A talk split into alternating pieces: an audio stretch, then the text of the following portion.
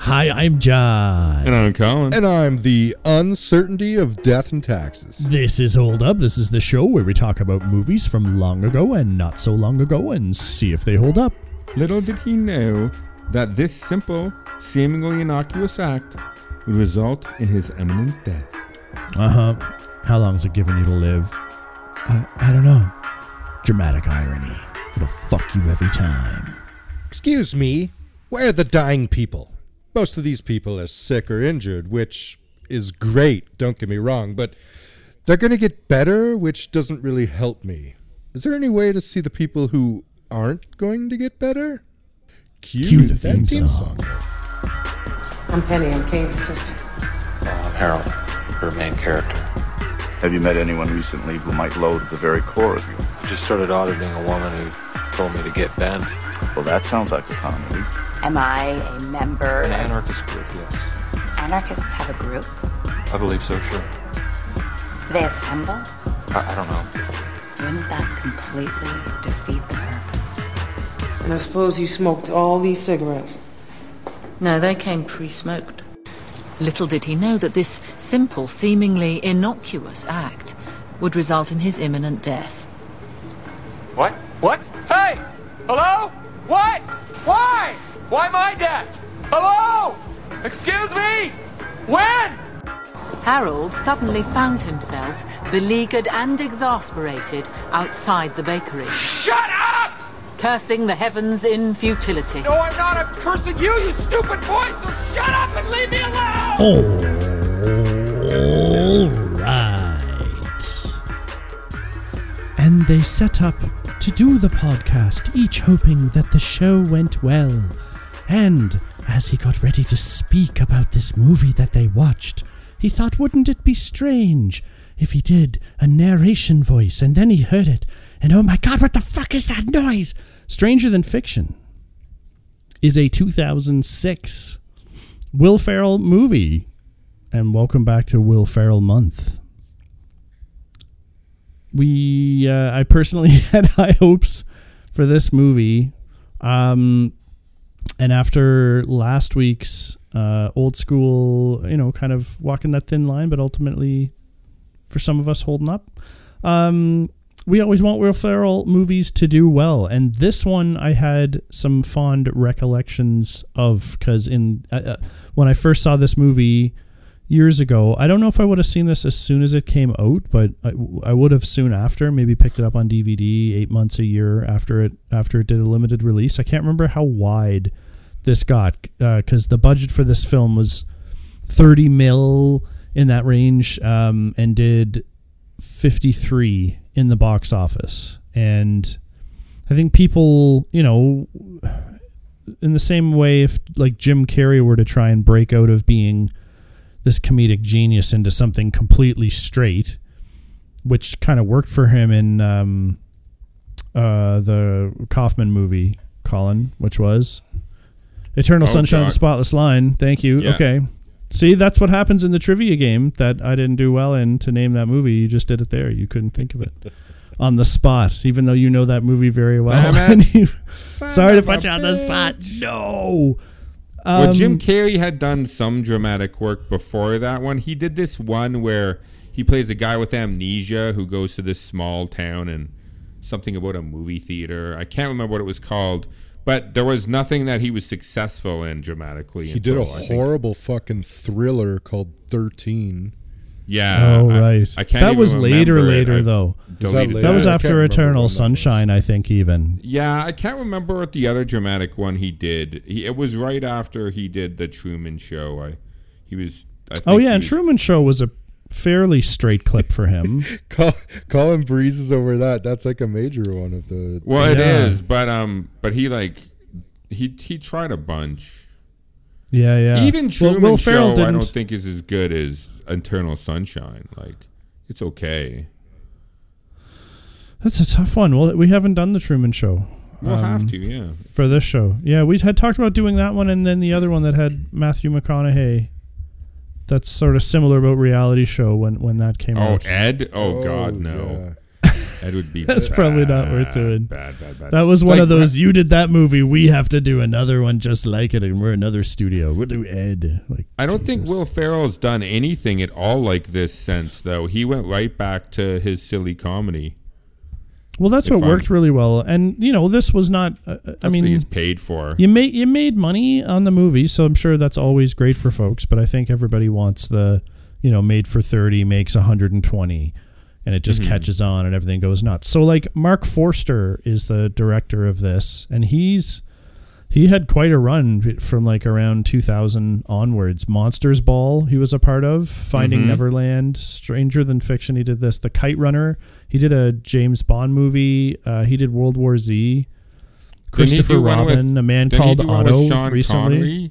Didn't he do one with Sean Uh, Connery where he he teaches a black kid how to write or something like that? You're the man, dog.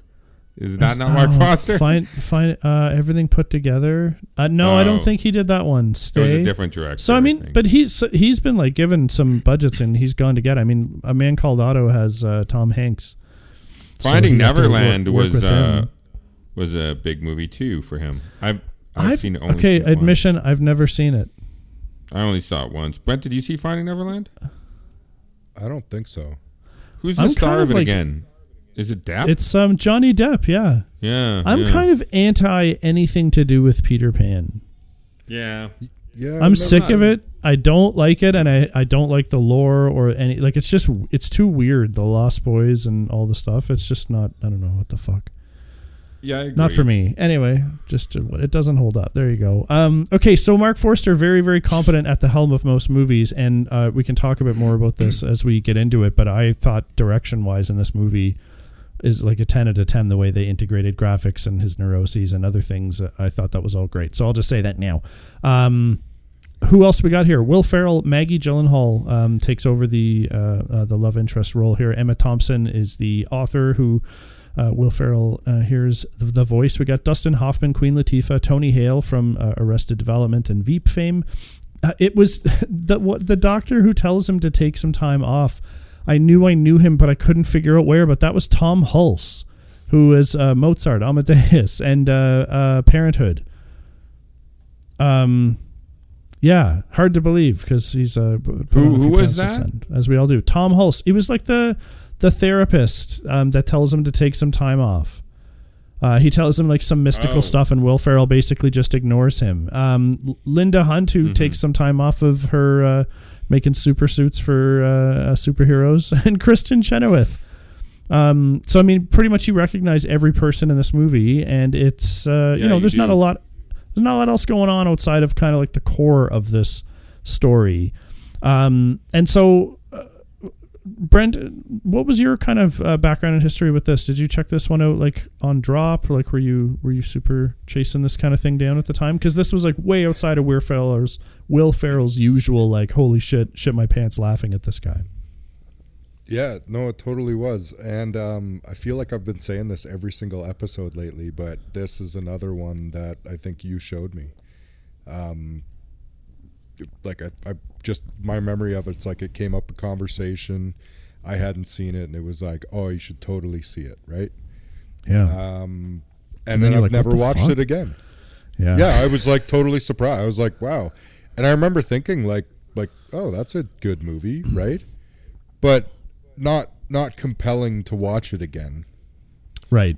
I, I Yeah, so yeah. wanted to show. I want. I always want to do that with Brent too. I, I I tried to show him waiting waiting for Gilbert Grape the other day. We almost watched it, but he's never seen Leonardo DiCaprio. Um, he he got nominated for an Oscar for that, and he was like 18 years old. And Why don't we do this for the show as well? Like that's Oh, we'll something we do have to. Yeah. Yeah, But, let's uh, put it in the list because then I know I'll watch it. Because Hillary keeps telling me as well. She's seen it too. Yeah, it's really good. I'm sure Jon's seen it. I, but it was like so long ago. I don't. I like. I don't. I don't have strong memories. Yeah. It's back when Johnny Depp. I I like that Johnny Depp better than this Johnny Depp, but uh, Early Johnny Depp. I like him better than what he became. Yeah. Uh, Because he ke- Um, became Captain Jack. Well, yeah, and he He did that role so many times. Yeah, he got he lost did. in it. He's like, "Fucking Christ!" He became that person now. he did. It's true. That's very interesting that you say that. It's Yeah. very true, and he uh, and hi- all his roles reflect it that he plays in now. So Yeah. Yeah, it's He's- like if Hunter S. Thompson and a Disney pirate fucked, Johnny Depp is that fucking baby. That's true. yeah, that's yeah. is- Hunter Hunter was a big influence on his c- current way of speech and personality. Yeah. Yeah, they lived together, so must have rubbed off. It But, must um, have, yeah, it must have. It really stuck, but uh, So he did. and and then Hunter Thompson blew his brains out. yeah, well, So I, I wonder if Johnny blames himself because he, he did spend a million dollars on his funeral. no, Hunter had always said, man, that he was going to do it. I know, but can you imagine having Johnny Depp follow you around and mimic you for like a long period of time in your home? Maybe that pushed him over the edge. Could you imagine someone doing that to you? It'd be awful. Well, it depends who it is, right? It would be fun at first, but like after like, like- a week, you'd be like, Jesus Christ. I gotta blow my Actually, brains yeah, I don't want I gotta anyone snort some coke and fucking back to me. pistol me. Jesus. Okay. Um, one thing that back on concerned me, one thing that concerned me as we were revving up to watch this though was the runtime coming in at Mm. 113 minutes. So uh, that was definitely concerning because I know that my uh, fond recollections of this movie um, came with a sort of uh, recollection of the simplicity of the story. Right? There's not Mm-hmm. a ton of complicated stuff going on here. There's some fantastical stuff going on. There's a bit of love story. There's a bit of a guy trying not to die. Uh, yeah, there's not that much to investigate, so that runtime scared me. Yeah, that's very fair. Um, It was fair to be scared. the thing that made this movie long to me was not the, the that they had it had too many scenes. I almost felt like every scene was too long. Uh almost every scene in this movie is is could have been cut in half or you would have lost a lot of dialogue, especially when it came to stuff with Dustin Hoffman and um those scenes were incredibly long. There is a lot of back and forth, and the result doesn't change at the end of the scene. I'll tell So you what could go is all of Queen Latifah's character. Yeah, Yeah. I agree with because that too. there's She just doesn't. nothing that comes out of that pressure. She could just be. She could just have a deadline. Like it's not like she ever fucking ties her up, and then there's ever like any impending doom because of it. I guess maybe she increases the ticking clock, but she comes in right Yes. at the beginning. The So only what the fuck? Just give her a deadline. It doesn't really the, matter. the only thing her character does is gives her someone to talk to, and that is it. But otherwise, nothing comes of it. It just gives her uh it's her sidekick or whatever. yeah, or- which if she doesn't take extra time, then Yeah. I'm fine with her being there for that. But she does, yeah. But she does take up extra space in the movie. You know, I think it does have runtime. You could have just made it somebody that It, uh, like was her assistant or her. It didn't have to be this big explain-a-log about I am here to help you do your book and blah blah blah. yeah. I guess. Yeah. I mean, like the the good purpose she does serve is like Karen has some writer's block and needs to talk through some of that stuff. But So she yeah, could I have done think that she, with an assistant. she assistant. needed someone. Yeah, no, she needed someone A to bounce it off uh, of, but I don't a think it needed to be a full a full blown character. Yeah. Although I I think um I, I- like Queen Latifah does really well in this role as as this character. Yeah, not She- there's not anything wrong with the way she plays it. She did, she's fine. yeah, she It's is. just This it's is just like- an extraneous kind of role to me, and yeah, you know, totally agree. Um, and there's uh, the, they show a little bit too much of uh, the same thing with Harold. Like the setups of things um, go on too long. Whether it's brushing his teeth and walking to work and being at work, and they don't the tedi It's tedious and boring and mundane. But we don't need Yeah. it to be that long to get the point that it's tedious, boring, and mundane. yeah. Um, So I wanted we all to- know what it is to be tedious and mundane. So Yeah, we live in it Well, every day. Yeah. yeah, I, I wanted to, to check this because um, uh, Brent usually is a little bit more open to movies that take take the time and the space to breathe a bit. He's a little less impatient than Colin. No, I don't think it's like quite an impatience thing. But usually, so like, uh, No, I'm impatient. This movie- I'm this movie- no, this movie- I know, yeah. Cover for me. There's no lie. that's fine. All right, that's fine. There you go. There you go. Um, Yeah. I, I I felt like this movie was just taking its time to be like quite deliberate. Um, like it was doing it on purpose because, like Colin says, it's in every scene. It and and he's Mhm. right. Like there, each scene could have been tightened slightly, usually by a line or two, and not much would have been lost. But it leaves it in, and it it gives you the space, and it like shows like you know there's some walking around and like some more walking around and doing some things and like to dragging my feet to really get you set in the mood. Like, did you find it like unnecessary, Brent? Too slow for even your slowish appetites? Yeah, see, I like slow when it's art, right? And not that this isn't art. Like I do think that this is a film more so than a like a flick, right? But um I didn't find that the time spent in this was you know, was was extra uh brushstrokes, you know what I mean, for good purpose. Yeah, it didn't add depth. It was maybe overpainting as opposed to uh, Ah, this analogy. I like this analogy. There- There's there- overpainting its canvas and all. There's a really good example closer to the end of the movie that like um sticks out and t- explains kind of what you could have done um with the editing of this movie without having to reshoot anything or change the writing. Um, Yeah. where where he goes to him and finds out he the guy's uh, Dustin Hoffman has read the book that and the notes about the the ending of the book where he would die and uh, that scene goes on for I don't even know how many minutes, but but um, Dustin Hoffman says right in the beginning of that scene all he needed to say, and uh, he's like, "It's perfect. You're gonna have to die" or something like that, and then you could have cut to him on the bus reading the thing. Um, it would have been so much better if he would have came up with the decision himself on the bus when he was reading it. And because i love the line he said to her about how it was beautiful and she should finish her book and stuff like that. But but by dustin hoffman over explaining it again and again and again and again it almost takes away from his decision because dustin hoffman just hammers it home so much in his dialogue that that it's not as impactful when he makes that decision and I think a lot of the movie does that. Um, Well, and when you find out what the decision was, and you find out that it was neither poetic nor fucking uh, necessary, yeah, like, Jesus Christ. Yeah. Yeah, I mean there's so It's Okay. a fake. It's a fake boy in the story, right? So Yeah. she's making that boy also risk his life so that Harold Crick can lose his. Well, I was gonna say maybe unread to us because we only hear so many lines from the author. They're about Harold in the moments where he's in the book.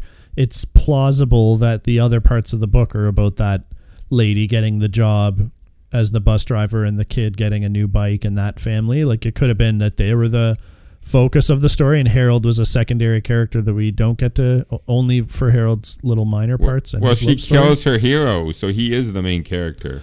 Okay, fine, but that doesn't mean there still couldn't be. That I that was my assumption no, I, anyway. It was that, I, yeah. I also had that assumption. Yeah, that there was like Okay. I, I, I, like Colin said, believe Harold Crick's the main, but I do uh, have an understanding because like that kid, you see him at the beginning, right? Yeah. So it's clear that that kid has a story, uh, just like the bus driver, um, because. I mean, because we're observing points throughout there, right? But we don't Yeah. need much from them. Um, Yeah. But all the same, right? As she's orchestrating Harold, Yep. she's likewise orchestrating them. I guess they just don't hear the voice. Yeah. But, but, which but is for, for me too, that doesn't make sense. There's just a lot of this movie that doesn't make sense. It doesn't make sense sometimes. Um, nothing. It, it like okay, so the way they describe the book at the end of the day, Dustin Hoffman describes is is that it's um like uh, the thin red line. It's this beautiful piece of art that like ha- is perfect and has to be out in the world. It like deserves to be out in the world. But I see just a really boring story um that is does not have that interesting of an ending. He pushes a boy out of the way of a bus. It's pretty cliche. There's like nothing special or poetic or beautiful about his death in that way. He saves Yeah. a kid. Okay. Like that's it? Like I don't Right. get it. The way to make Well- it is that it's not the kid, it's Maggie, right? It's the Gyllenhaal, right? That's the thing, right? Is that that's the poetic thing would be that he found love and then he had to uh, sacrifice his life for it, right? Just when he Mm-hmm. had it, then he fucking lost it, right? He pushes her Um, out of the way and gets hit by the bus. Yeah, Yeah. That would be Yeah, cool. yeah. That's a right? way better and then, ending. And then you still have him in the fucking hospital at the end instead, right? And And, the she's still narrator still, says, like, the kind of guy that would willingly do this, like, do you really want that guy dead, right? So Yeah. that's the way to end it. This fucking kid and the bus driver and all that, they are not necessary also. yeah, it feels very. Feels like I hate to say it because it's not like this movie is is bad, and it's not like it's not enjoyable. Harold Crick is enjoyable. I mean, Will Ferrell's like a very likable guy. Maggie Gyllenhaal is awesome in this movie. Mhm. Um, I agree. and Dustin Hoffman's wicked, and uh, uh, what the what's her Emma. name? Emma. Emma. I mean, is you're not going to get any fucking complaints probably about anything she does. But yeah, the what the what the hell? Do you know what I mean? It's the uh, performances issues. are the performances are worth like the nominations and things that they maybe are attention that they got for sure. The performances are great. The writing lets the actors and the editing and the directing, not the directing maybe so much, but the writing and the editing. I think at the end of the day is what lets the actors down, not Yeah. the other way around. Because the story the story is good. The directing is great too. Actually, the, the directing is I mean- really good. it's it's really incredible to think that there could be an internal revenue service agent named Harold Crick who lives his life on a pretty uh, channeled, focused, repeatable, scheduled, routine like way. And he is sent to audit a baker named Ana Pascal. And he begins to hear a narrator in his head. And after the narrator in his head uh, starts to drive him a little bit cuckoo, the narrator says that his impending death is coming. And so Harold begins the journey to try and figure out what's this voice? What's it talking about? Uh, and he meets some interesting people along the way, like Professor uh, Dusseldorf, no, Professor Jules Hilbert, uh, played by Dustin Hoffman, who is a literary um, genius. What is he? He's a like a fine He's literary. a professor of literature. Thank you. Um, yeah, at a college, and- just at some college. He's not like it's not a prestigious. well, I think he's and- well known because she knows him at the end.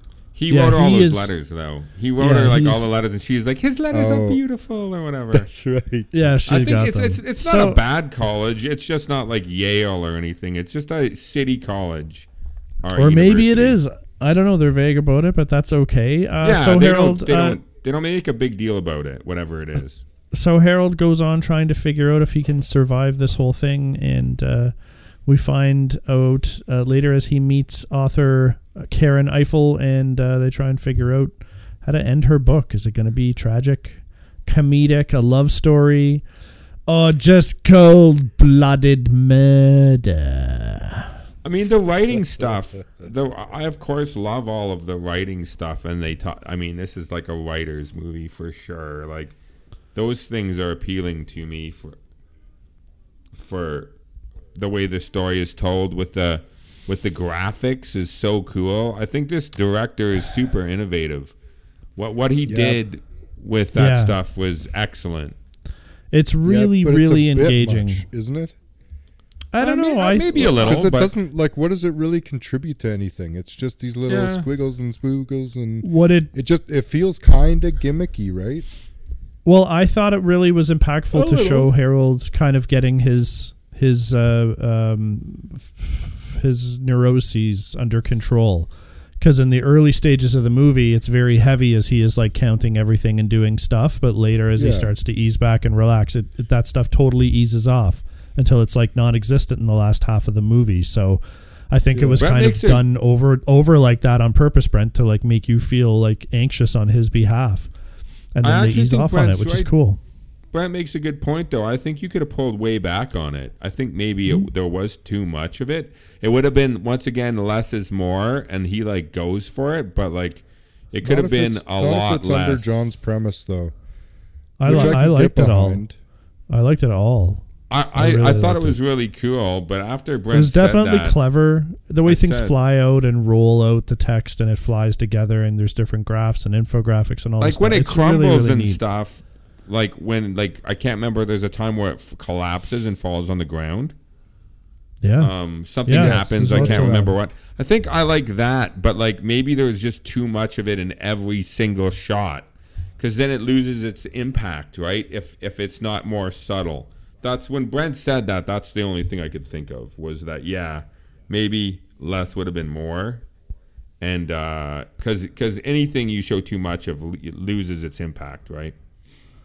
Yeah, no, I don't. I don't disagree with that, but I, just, I felt like it did ease off. So it's not like they were hitting me over the head. It eventually the just whole movie on for the purpose. most part. I know, but it Yeah. it, it had a purpose. I saw it, so that's why I liked all of it. Mm-hmm. It does Um, go away, I guess, but So what, what's super interesting? Uh, what this movie kind of boils down to, in many ways, like. Uh, I love like all the characters and all the relationships that develop and the way things go.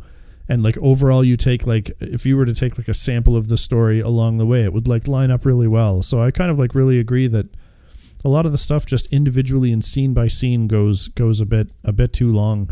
The other thing that can drive you a little bit nuts about this movie is trying to trying to make this into like put your semblance of reality on it, right? Like not that not that people hear narrators in their heads and it isn't schizophrenia. That probably heavily is schizophrenia all the time. But if there was some snap your fingers magic thing to happen, like there's some big questions around like what the fuck is happening uh, for that to go on, including um, so here's something about uh, Karen Eiffel. She's writing her story. Is the story include that Harold can hear the author in his voice? I don't right? know. Uh, um, and because the reason that the, the evidence to show that that is true is because she's writing the scene where the phone rings and she's like the phone rings once, the second time, a third time, and it's ringing in her apartment. So Yeah. that So like, she she wrote herself into the story. So that's really weird. Like, so I wonder in the version that Dustin Hoffman was reading, was he like, "It's so brilliant that you wrote yourself into it, and then you killed him anyway. It's a masterpiece." So It I don't never know. Like, says that though. You know what? No, it funny that you doesn't. say It's that, 'cause never I think clear. that's bad writing because it never indicates that that. Yeah, Dustin Hoffman would have mentioned that or brought it up after he read the book, like how she wrote herself in and how she wrote him hearing the voice. That is actually would have made it much better if that is what she was writing. yeah, well, um, She like does especially do when that, Harold then everything in the book is part of her book. Mm-hmm. Therefore, Yes. is that stuff a manifestation of her? I Like, did see. I don't know. Crick pop into existence when she started to write, or was Excellent he in question. existence and she harnessed the character somehow? Like I, I started to wonder if maybe there was a thing about her, like because she so precisely nailed him, like seventy five, blah blah blah. Maybe Yeah. there was like a specific, just like she actually like tuned into him, and that's why he could start hearing her, and she could. You I, know. I like that. Yeah, I like I- that. She like th- th- he happened to be a guy of this type that worked for the IRS that had that same name, and and it was like just fate that she picked everything the same. I Yeah. think I like that interpretation of it. That, but I, I also would have liked been interested in. See, there's things I feel like there's they. It's tough, man. I, I think they do a poor job of intersecting those things together. Because I would have loved it if it was a story about where she found out that that was happening, and then she started investigating her old books and looking for people with the name of her in her last book, and dying after she released the book or finished that's a it. different. That's a whole. Different I know, movie. but that's what I'm saying is those are the things that interested me about the story, but they never The go internet there. would do that now. So the internet would less- totally do that today. I knew so a guy named Harold Crick, and he died. Oh, and I knew So a it's kind named- of less interesting because she just assumes that she killed other people and um, tortures herself or Well- beats herself up about it. How many people did I kill and stuff? assumption. But it's The- never the- explored. the plain that's fact of the is matter. so many things. Hmm?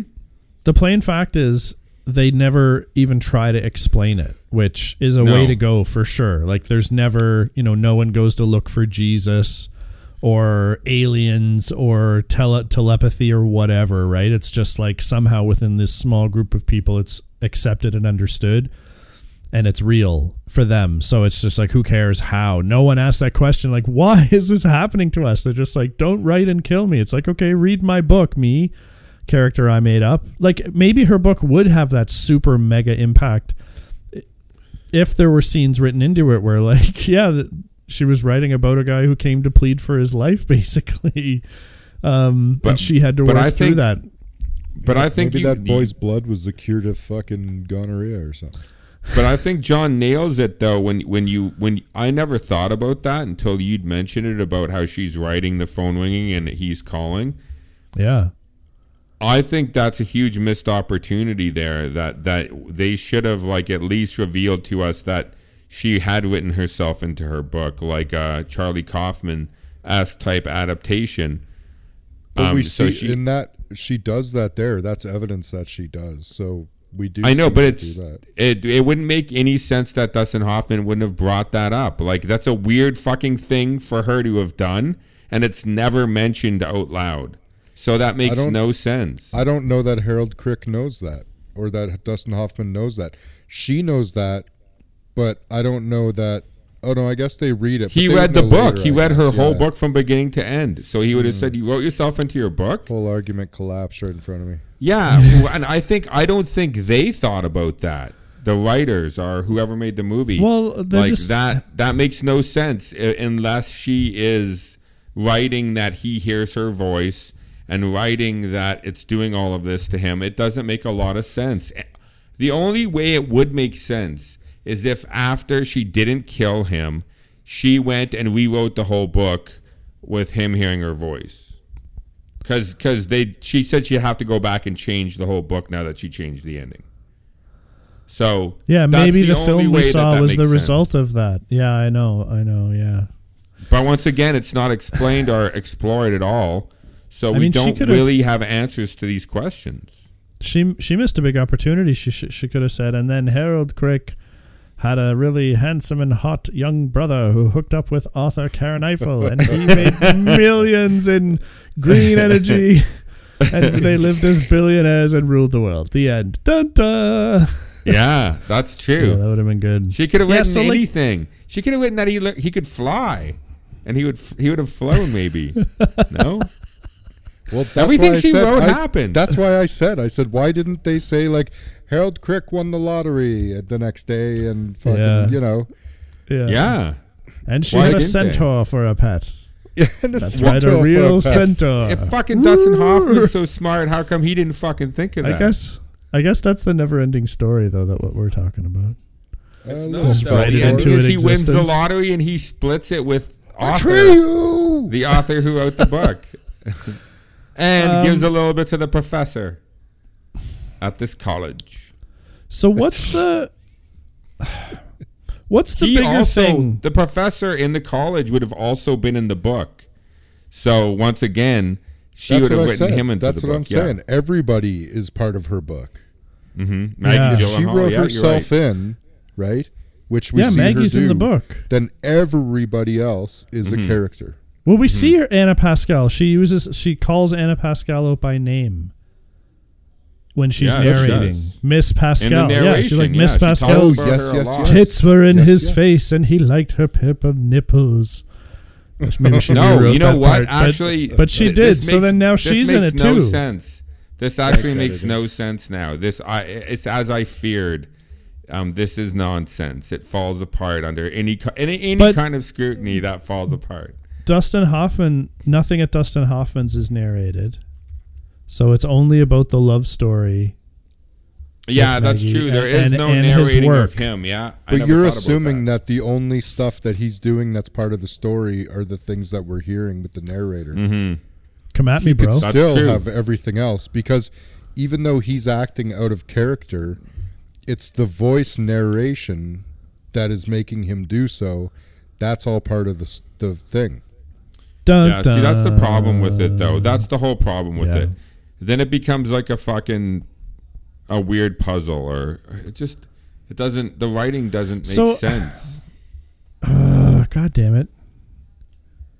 But like, uh, okay, let's try to not think about this too hard, though. Is that possible? But think about think about like all of Yeah, the stuff that you like I about don't like this movie. think about it too much. I think all of the stuff that I don't like about this movie, all the stuff I like about this movie, has nothing to do with that shit. I would have much rather seen him being this boring, lonely guy who who ends up like like coming out of his shell and um, changing like substantially in all of these different ways, learning how to play guitar, and like he he takes a chance on her and brings her the flowers. I loved all of that stuff. That stuff was great. Yeah, there's some Like, big uh, hard hitting moments in this. You need you need th- this movie should have just been way shorter, man, because all of that stuff is so good, and I glad it exists, and it's. I love when he their relationship between the two of them. I like the love the dialogue, even though some of those scenes are too long. I I I, I didn't get I wasn't bored when it was between him and her. Even there is some long silences and and moments for the movie to breathe in those moments. So, um, yeah, Where- I mean, I, I'm. It's too bad. there's so there's lots of there's threads going on in this in this movie. So we have just Will Ferrell as a character and his arc from the start to where he ends up at the end and learning a lot about himself. There's all that stuff. There's his love story with Maggie Gyllenhaal. There's his relationship with Dustin Hoffman, and then there's his relationship with Emma Thompson, which includes the kind of voiceover shit. So there's just there's like four different kind of distinct threads going on throughout here, and I think I think that's where things start to get a little bit confused. I think if it was you know Emma Thompson writing and the voice and her trying to write the book and Will Ferrell trying to get shit done and then meeting with Maggie Gyllenhaal like maybe it's less Dustin Hoffman stuff even though he's maybe my favorite I don't know if he's my favorite. I do love him in this though. And he's so smart and he's got good ideas the way he thinks about how to solve this problem and I don't know Well, like where do he's you got where one do of my get- favorite laughs when he's uh, when he goes, "That's the voice," and he's like, "It can't be," and he's like, "Why?" He's like, "Why can't it be?" And he's like, "She wasn't on my list." Yeah, he's I all like that embarrassed. Yeah. Like, Yeah. I really, I really like that. He's got a, um, like he's charming. Yeah. There, no, there's I something like- to his character, right? So like Yeah, I don't sure. I don't want less of him, but like I don't know, maybe what needed to be less of then was was um the writer's block, the the Karen Eiffel stuff and and like giving us less to think about with that narration. Cuz like Will Ferrell has to look into it what's happening to me. But like that's the I think that's the one thing like that that is the biggest risk for this the cohesiveness of this movie cuz Will Ferrell growing and changing, learning shit, solid. Will Ferrell nails this. He he played this. He, you know, he has this deadpan, not deadpan. He has this straight man edge to his comedy usually, but he goes so over the top. This movie, he like rarely goes over the top, um, and No, so like I plays that well. Almost underplays it. Yeah, I don't think yeah, he ever yeah. once does. He never. I don't. He never falls for that. He he's, he he never Um, goes into comedy. He does like scream and get exuberant when he tears his, his condo apart and when he's yelling at the construction Oh. crew for stuff. Like he gets into it. So like I just think it's a really great showing from him. Maggie Gyllenhaal. This is one of like my, my favorite roles for her because she's like super likable, very interesting character, makes Mm-hmm. sense, makes one hundred percent sense. Good strong character. Dustin Well, Hoffman her amazing. Emma Thompson amazing. too. So like all that stuff's so good. It's the it's the it's the mystical fantastical shit that In- in is my like what's opinion- got me questioning shit. Yeah, here. me too. And in my opinion, Maggie Gyllenhaal's character is the best because, um, and even though I don't often like when they do this, she gets to talk about her backstory of how she ended up where she is. And I feel like I know, understand her character, and know her character the best out of all of these characters. And so it, it's it's so much nicer.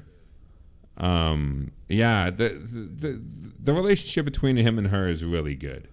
the way that develops is like really interesting, mhm. and f- Yeah, there's I a lot of great little comedy. animosity. There's a lot of conflict between them, like right in the beginning, and it's thick and heavy. But And there's also mean. something under. She's like, "You're staring at my tits." He's Yeah, like, what? I don't think I was. was. And then he tries to like say his way out of it. She gives him like this look, like she can tell he's just having a He bad day. So it, she, too. Because later. She it's gives him the because he pass. says, "If I was, it was only as a, as an Yeah. agent of the of the American Of the uh, government, Army yeah. Yeah. uh, yeah, like so. That's all really. That's all really good. Um, I, But yeah, I maybe think- it's. Sorry. I was just gonna say maybe it's the stranger than fiction stuff that needed to be pulled back on in Yeah, order to make this like work work better. Like the least interesting, and surprisingly, the college stuff with the professor once again is. I love him talking about the history of writing and and eliminating the stories he could be in, and I You I like all of that stuff. That's um really good stuff. But once again, that's not mystical. You can't have a movie where a guy who starts hearing an accurate narrating voice in his head and gets to meet that narrator without there being some kind of fucking closure around what the fuck is that about mm-hmm. in some way, shape, or form. I'm sorry, it's just They just, just it's blow it off. They're just like, who cares? who gives a shit? I don't it's know. I don't know that I need that too much, right? I can assume like various. Well, yeah, I, no, just I think it's various lazy. things. I don't need it. Everything else is like wrapped up, but everything else is set in motion, and potentially characters are like were created out of this woman's mind. I think it's Right? more like I would Potentially, assume that that's not true, and like, well, once again, it's so open to interpretation because they don't ever get into it, like you'd said. But I think, for me, it's more like what Brent was saying is that her she taps into like the zeitgeist of people that really exist, and then they end up being her characters somehow. Like they're real people, and that's what she draws on maybe for for her writing. I don't know. Yeah, that's that's This- how I was looking so at then- it too. So then it's theoretical that this movie is the events leading up to the author Karen Eiffel writing the final and definitive version of the book. So the version she talks about book, and what's being the writing of narrated. the last chapter. But once again, that's not. But then she said she was going to anyway. rewrite it. No, it's not. But that's what I have to believe is the case. Well, yeah, yeah. You just have to make assumptions because there's no nothing leading to anything. But It's once so- again, that's so not odd. necessarily the. I mean, I, I do like things that are open to interpretation, but That's what I was going to ask. Is this is this good open to interpretation or bad open to interpretation? I don't know. Like some of the stuff I maybe needed a bit more. you need to fill some blanks in. Like for God's sakes, It, here's the thing. Here's the whole thing driving me questioning this is that directing, love it. Music, great. Awesome music. The scene, so many standout scenes. The guitar scene where he's playing the fucking what you call it song, yeah. And she falls for him. Like, well, she was falling for him already, but she figures she's gonna go to bed with him while staring at him. Like, that's so visual and amazing while he's doing his song, and she, you can tell when she's looking at him. I love that acting. Like, that is great acting from her. Yeah, Um, she's really good in this. so like when when um and then the flowers giving her flowers like that's a very unique and thoughtful scene like it totally sells why they get with each other like things like that really stand out to me and all the acting and everything and yet something in my brain is like this isn't like a 10 out of 10 two thumbs up amazing it's uh, like i'm i'm still questioning to, to right now whether or not it holds up Yeah, I am too. Me too, but I'll tell you so you what is I that what does that mean like. what I I well I like that these two characters like we like them both from different parts of their life, right? We like Maggie Gyllenhaal not because of well, because of who she is, but because of who she is as a result of who she's been, right? Will Smith or Will Smith. God damn, Will Smith. Will Ferrell, um we're getting to see who he is becoming because if Harold Crick is the person that he is in the beginning, which we can assume he's been forever, you know what I mean? He's like he's got one of those like uh, crazy math minds and he just seems to like be completely OCD to tell you the Yeah. truth, right? yeah Um but he his life would have been so incredibly dull. Like who could give a fuck about it, right? yeah So I like I like also the poetry between that between he starts just to live and then he's gonna die, but again it shouldn't be for that fucking kid, it should be for fucking Maggie. yeah Yeah, the themes. There's great themes that they they touch upon in this that I really relate to and connect with, and There's But- a lot of really well done shit here. but but I think one of the, the biggest problems for me is that um, her book doesn't sound like it's very good, and I don't know why he would have to die for that book. That That if if it, if it was the thin red line, I'm fine with that. But it's not. It seems like a pretty simple, basic story about a tax guy who saves a fucking kid from getting hit by a bus, and that's the most beautiful story she ever wrote. Like, what the her, were her other books like? Her other books must have been shit. if It- that yeah, was when her you- best stuff. Once she has met him, She's her Dean book would have to be the most important piece of literature ever for her to consider that she would still write and kill him after having met him. For any other person is like, "Oh, that's really weird that you're real, so of course I won't kill you. I'll write in I'll write I'll do the lottery thing. Like let's go the other way. Like I'll how about a near death experience followed by a lottery win? You get that gravy too. But uh, but but Miss Pascal's Yeah. uterus is barren. There go. Well, That's the well, you could have even you could have even cut to like people talk, criticizing her book and saying like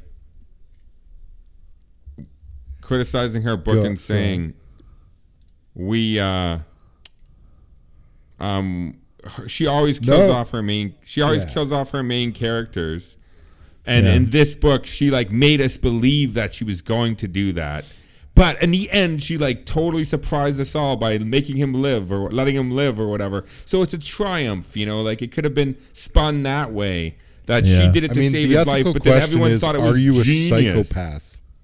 Yeah. right? Like realistically, for any of like, and like you said, this the juice is not worth the squeeze, man. The fucking ending is not poetic or uh, you No, know, it doesn't. beautiful It needed to be. way. It needed to be though for this movie to work 100%. It did Yeah, need to be because true- everything true. is pivoting on that. Yeah. Otherwise, if Mm-hmm. he just hears a narrator for a while, who gives a fuck? Right? Yeah. Yeah. But it's his impending death that we are chasing. So, as he's learning to become life or learning to be, to enjoy life, right, Yeah. and like really be a participant, that's when he really starts to change and open up.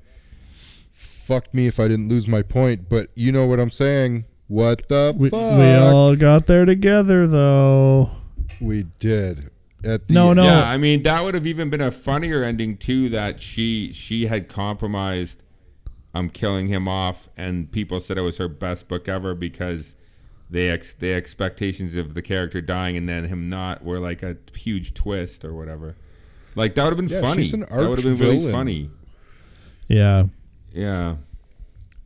Yeah, I don't know. I mean, it, it- yeah. She's a god, You- I guess. Right? You would have to be a Yeah. sociopath and an ego, a, a super egomaniac sociopath, to not to to to not question what you should do there. You would autom like anyone who's not would automatically say, "I'm not going to kill you." Like Yeah. that. Yeah. mi- and, and especially because then Dustin Hoffman is like, "You have to die," yeah, that's Yeah. and like, too. so then like, give me a gun so I can fucking kill you right now. Like that's what it has to be. It just, uh, it, the first time I saw this, that stuff all seemed important, right? And it seemed like yeah, you you leaned on Dustin Hoffman being like, "No, you have to." Like it's so important, and you're just like, "Wow." But after watching this movie like five or six times, you can kind of see like mm, not that poetic. I see not it that also important. pretent. It's very pretentious. Like anybody who thinks like that a book is that important. Like um, there is someone famous recently who's like a bit older now, and people. Someone asked him about their legacy, and he fucking started mentioning people who are like the biggest fucking movie stars in the world. And he's like, nobody gives a fuck about those people anymore, even knows who the fuck they are. And that's gonna be me someday. And so anybody who thinks a book is worth fucking killing him because it's going to go down in history as the most greatest piece of fucking literature, it's that's pretentious and stupid. Yeah. Suddenly, the echo uh, of a fucking that is not six how it billion works. fucking Muslim and Christian people fucking just lost their minds. A book is totally worth dying for. Yeah.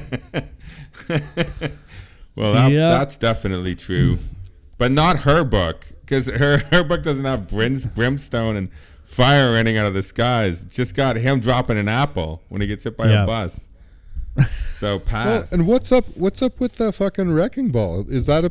Could that have killed him, or was that just a close call? And if it was, then the entire book is about fucking. Uh, you know, trailing him to death. Yeah, so basically, it was. basically, if, if that's what it is, she's writing. Um, what do you call it? Uh, what were those old fucking stupid movies? The Final Destination. Or Oh whatever? yeah, that's yeah, right. yeah, yeah, that's right. right where there was like always fate was like chasing them to death. So is that it? I don't know if that made it in the Don't book answer. or if that was just Fate's way of of pushing him to go do the things that would move Go the story outside. forward. Like he'd Thank get to you the for your point where answers. like any narration he hears in his head would be like, "This is progressing my story towards death. I shouldn't be doing Yeah. it." Because this the thing, psycho and- woman might still fucking kill me. I pled for her. I even gave her the whole, I understand if you have to do it. And I was really nice and gave her her manuscript and walked away. But there's no way she kills me now, right? No, that fucking, she was going to do it. I'd have burnt that Yeah. shit. I'd have burnt it sacrificially. Uh, I would have burned it all. It would, I would have been fine. I wouldn't Yeah, have and then she called gets her. super annoyed and she just goes to her typewriter and says, Harold Crick woke up today with a fucking uh, faulty heart and uh, died at 1203. Died at 12. Also, how boring of an author author would she be if every book you picked up of hers, you knew the main character was going to die? How uninteresting is that? Like that she is that's like terrible. so If the unoriginal. story, this, that would make the story very compelling, right? I think when you put constraints on art, you can sometimes get like the best stuff. So if that was the thing, right? Like that was her thing. Like you know, Tarantino is a thing. You know, the revenge thing or whatever. Oh, yeah. if that was her thing and it was really like her books were really um, beautiful character studies um, then i think that's fine Yeah, I guess. Yeah, like you have Um, three best friends, one of them dies. You're like, they killed one of the main characters. I but also there's have still to say others. I the, the least favorite movies of Sisterhood of the Tarantino's mine are Traveling Pants. re- The revenge movies are his least favorite of mine. I like Pulp Fiction, and Jackie Brown better. So, which go. don't Yeah. have the exact same conclusion at the end of the movie. But what do, what do I know? i didn't say they have the same Well- conclusion i'm saying there's a what are you talking about They do.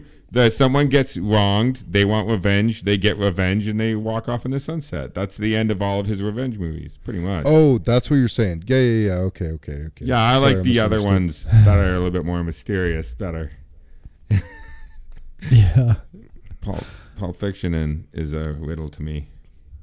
Yeah, Um, it's the same reason you don't like nickelback it's when you heard one you start to know what all the other ones You've sound seen like. them all. Um, so the question remains, fellas: Does it hold up? No, it doesn't for me. I really want to say yes because I'll just be um, repeating myself by saying why.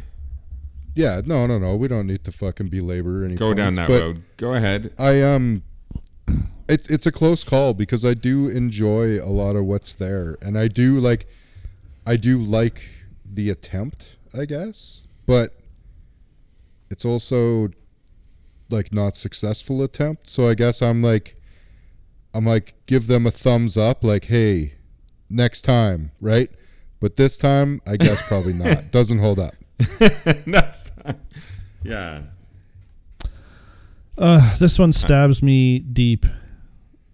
Stabs me, too. deep.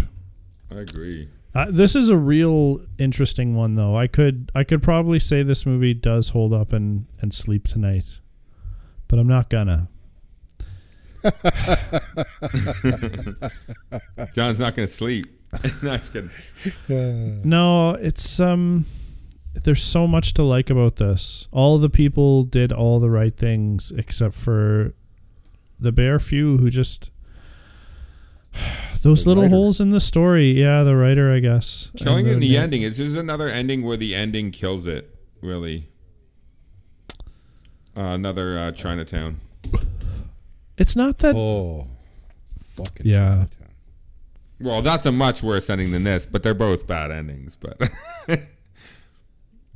Uh, it, it's really annoying. This movie had so much charm. It's almost like it, it can almost hold up and overcome this this little bit too long, This will- and then this will always be my favorite Maggie Gyllenhaal movie for sure too. For her, and this will be performance. one of my favorite Will Ferrell performances. hmm Yeah. But I'm now gonna have to say that it's kind of in a meh movie. This is like a six out of ten. Take it or leave it. A little too long. If you haven't seen it, if you haven't seen it, I'd watch it. Yeah. Just for the Um, 'cause- performances alone, and there's some great dialogue in here and music. You, Yeah. Someone said the music. I like the music in this movie. I do. Yeah, yeah. Mm-hmm, it's good. does fine, works, right? It all works and stuff. Yeah, that the da like where he's moving and stuff. That composed music that they have is even good. Not just the Yep. music they choose to put in, but it, the, it went well with the the movie, the music.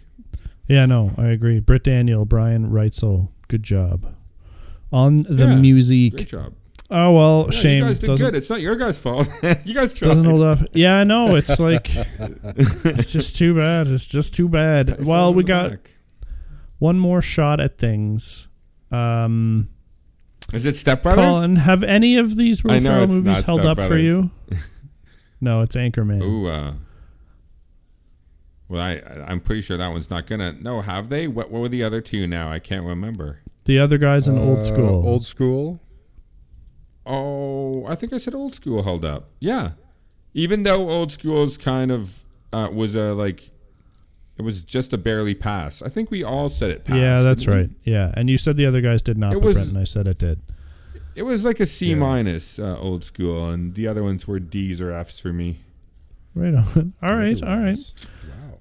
Anchorman Yeah. will be next. So we'll see if the f- potentially funniest, I don't know, quote unquote, one of the more famous, definitely ones that solidified Will Ferrell as a legend because of the character he plays in Anchorman. I would suggest we just we do Anchorman next week, but then we do Step Brothers the week after. I'll go. For, I I'll just want to see if you guys, well, if it holds up. I really do. I, I think it's my one of my favorites of uh, all of his movies. Yeah, I'm Yeah. curious too because I didn't like it upon the beginning watches, and then I've kind of grown fond of it. That is exactly what Um, happened to me too. I thought it was stupid, But I don't know if it's like something uh genius about it. like it. when you fall in love with your captor. You know what I mean? oh Jesus, it's a Stockholm syndrome movie. There you go. Yeah, Never yeah, yeah. About that. We'll Uh, see well- about that. We have kind of some things planned, but I, I've, What- I've what- what Step planned Brothers after, into the just future. if well, don't we'll talk that? about that in the next episode um, because Oh, we we're can't give up save too it much. for the fans. We Yeah. always save it to the end of the month, and then we announce the big June episodes. Um, there might be some fighting in those episodes, though. Some fighting. Um, Between okay. us or the movies? Oh well, that's yet to be seen. Maybe Are some boxing month. reenactments. Is it all Rockies? Some knife that what it is? fights. I do. we- I do want to do the Rockies. Actually, We have Well, to do at least Rocky one. I mean, I thought we did. It won the Rocky. Oscar for screenplay. Yeah. Anyway, You won the Oscar for screenplay. Dun dun. oh, that'd be nice. There it is. All right, Anchorman next week. Um, thanks, boys, for chatting about this f- flick that unfortunately falls a little bit short. Even though there's Oh, lots shout to out to the Writers Guild. It's like that Johnny. Writers Guild. disappointing- We're, oh, huge Yeah. support to y'all.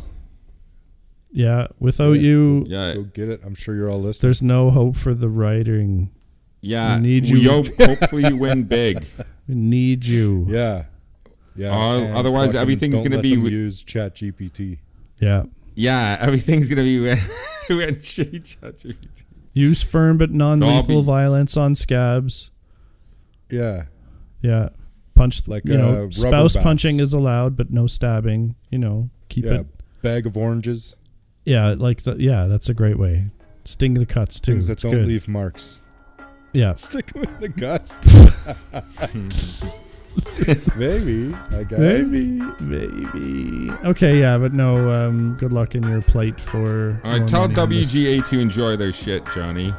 All right, everybody, go away, do things. We'll see you next time, and until then, enjoy your shit.